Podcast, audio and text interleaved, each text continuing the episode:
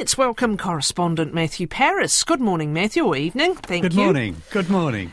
Uh, shocking events, and everyone's still really coming to grips uh, with some truly awful scenes uh, coming out of uh, Israel and Gaza. What's Yeah, been the UK re- response to, as, as we said, a complete surprise this seemed to be, this Hamas attack, uh, and now its Yeah. consequences?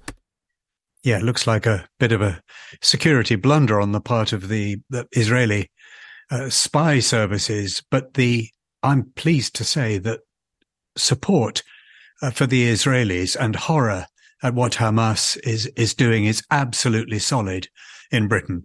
There have been a few madcap um, pro-Palestinian extremists who've run up flags on town halls, uh, Palestinian flags, only to have them hauled down again. But if you look at the media, if you listen to the media, if you talk to people in the streets, everybody feels that what, what Hamas has done has been horrible.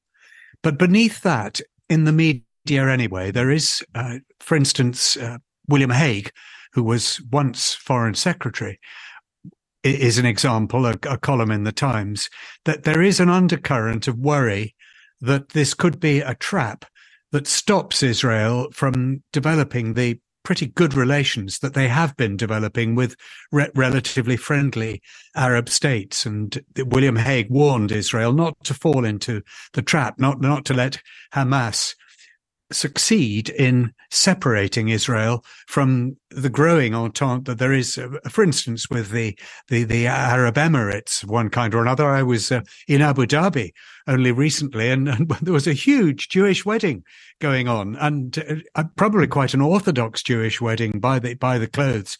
And they were having a great time.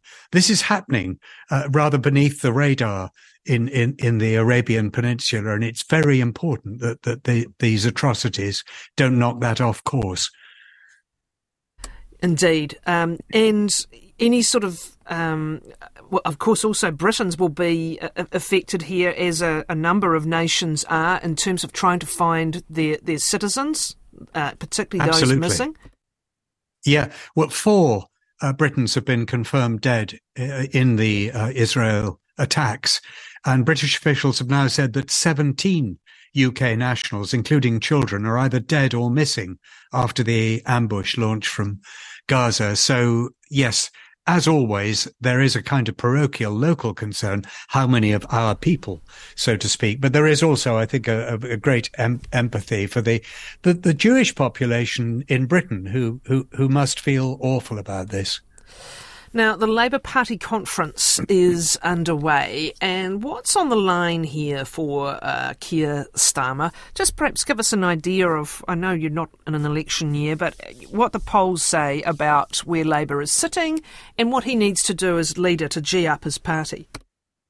Well, that conference has just been winding up as we speak, and it has gone, I would say, really well for the Labour Party. Keir Starmer needed to look and sound like a prime minister in waiting. Now, I'm not a Labour supporter, and I don't suppose I shall vote Labour. So, in in some senses, I'm a I'm a good bellwether. I thought it was a very successful conference, and for the first time, you really felt you were looking at a political party which was readying itself for government. Uh, a real star was Rachel Reeves, their shadow chancellor, who gives an impression of um, quiet, sensible, good sense as far as spending is concerned. No, no kind of stupid promises that they won't be able to uh, sustain. Uh, no, no increases in taxation or anything like that. And Wes Streeting, who's their health spokesman, he he's also very good on the the need for the NHS to look at new ways of delivering better services, which might include, for instance, employing the private sector to deliver health products and health services uh, to the public sector. So that there's just a sense of realism about the party. Uh, Starmer's speech itself was, well, he's dull, he's stodgy, he'll never be, he'll never make a better speech um, than than this. And it wasn't brilliant, but it, it was good. It was solid, and a protester rushed onto the stage. It's rather bad security management that he was ever able to. Uh, a name by the name of Yaz Ashmawi, who's 28 and a physicist, but a great Extinction Rebellion person, and showered Keir Starmer with glitter, which stuck to his hair and his clothes, and of course enabled the British media to say this is the first sparkling speech that the Labour leader has ever given. So it did him no harm at all. All right. Now, other things underway at the moment. What's happened at Luton Airport? A fire. Oh, good Lord, it's extraordinary. Yes, the, I was at Luton Airport only about four days ago, and there's a, a very large multi story car park there.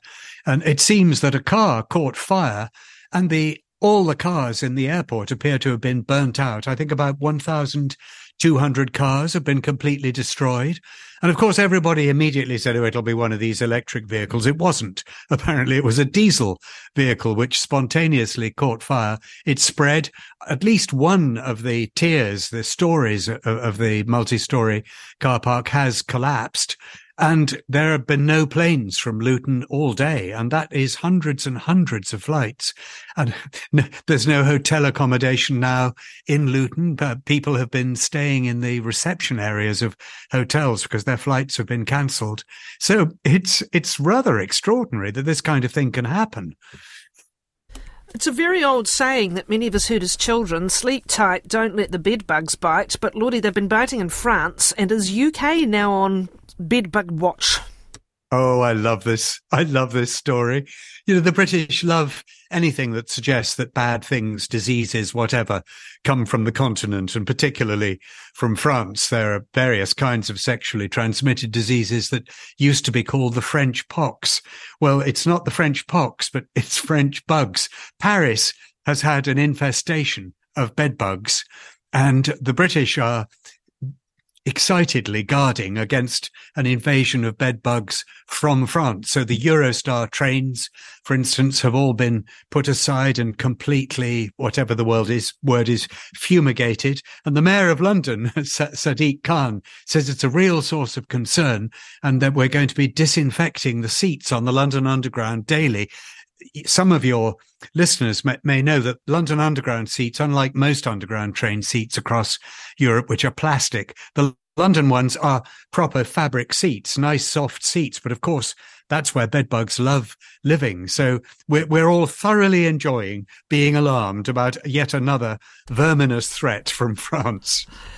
Now, World War II, uh, an experimental catapult has been unearthed by archaeologists. Is it quite large? Yes, in a way, but it's also quite short. I had this, I, I invented this when I was about nine. Um, I thought, why should planes trundle along the runway gradually gaining enough speed to take off, why can't you just catapult them into the sky? And this appears to be a World War II attempt to do this. It's it's very short. It looks rather more like a, one of those ski jump things than it, it looks like a runway.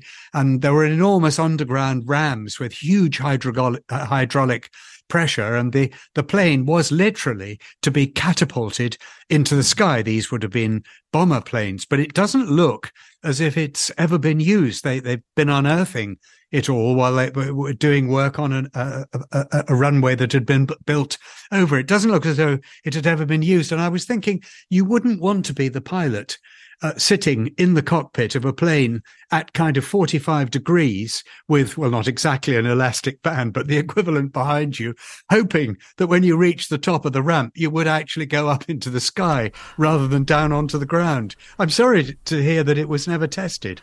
Well, that was what the early um, pilots were facing, trying to get their early airplanes up yes. in the air as well.